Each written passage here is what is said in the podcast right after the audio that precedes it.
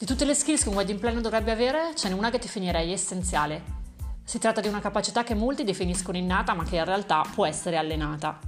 Ti sto parlando dell'empatia, la capacità di comprendere a fondo lo stato d'animo di un'altra persona. Non si tratta di essere semplicemente comprensivi, bensì di riuscire ad immedesimarsi nelle emozioni di chi abbiamo di fronte.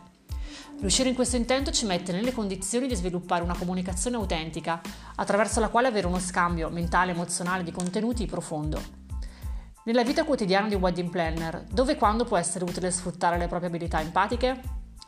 Ad esempio, nel momento in cui ti confronti con un cliente o un fornitore che la pensa diversamente da te, attraverso la tua empatia puoi comprendere le ragioni che lo portano ad abbracciare certe convinzioni e tendere verso determinate decisioni.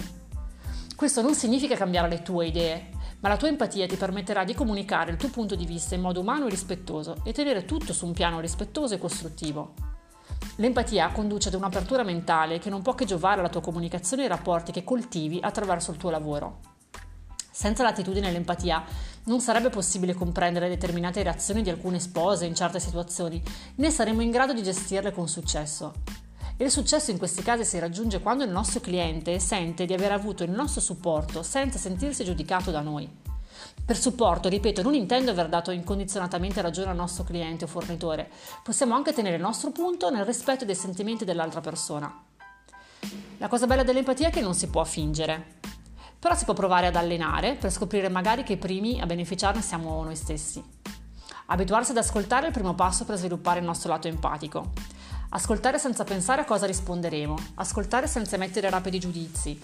Prova a fare caso a quanto poco ci metti a giungere alle tue conclusioni quando qualcuno ti racconta qualcosa. Ascoltare mettendoti da parte. Analizza il contesto di chi ti sta parlando, cambia la tua prospettiva per pensare come si sente una persona in quella determinata situazione. Tu come ti sentiresti al suo posto? Un altro passo verso lo sviluppo dell'empatia è un percorso personale. Impara ad analizzare le tue emozioni, non puoi comprendere le emozioni altrui se ancora non sai dare un nome alle tue. Smettere di giudicare se stessi è forse più difficile che perdere l'abitudine di giudicare gli altri, ma inizia a riconoscere le tue emozioni e ad accettarle così come sono. La rabbia è umana, la tristezza è umana, l'orgoglio è umano, così come sono la felicità, la sorpresa, l'ammirazione, la gelosia, l'ansia, la pace, la soddisfazione. Quando una delle emozioni prende il sopravvento sulle altre, avrai un filtro diverso attraverso il quale vedere le cose. Quindi tieni sempre presente che questo accade anche agli altri. Svolgiamo un lavoro speciale con clienti speciali che si meritano e si aspettano un ambiente fisico ed emotivo speciale. È compito nostro creare un involucro dentro il quale i nostri sposi si sentano liberi di essere se stessi e si sentano compresi e accolti. Per questo ho voluto inserire nel blog di Webpreneur Academy una sezione dedicata alla conoscenza personale, perché la qualità delle persone che siamo è una nostra responsabilità, che influisce sulla qualità del nostro lavoro e sul successo della nostra attività. Ne parleremo in modo approfondito con chi parteciperà alla live class del 9 10 maggio. Ti lascio il mio regalo se ti iscrivi alla newsletter e con un pezzetto di una bellissima poesia. Dunque ci sei? Dritto dall'animo ancora socchiuso?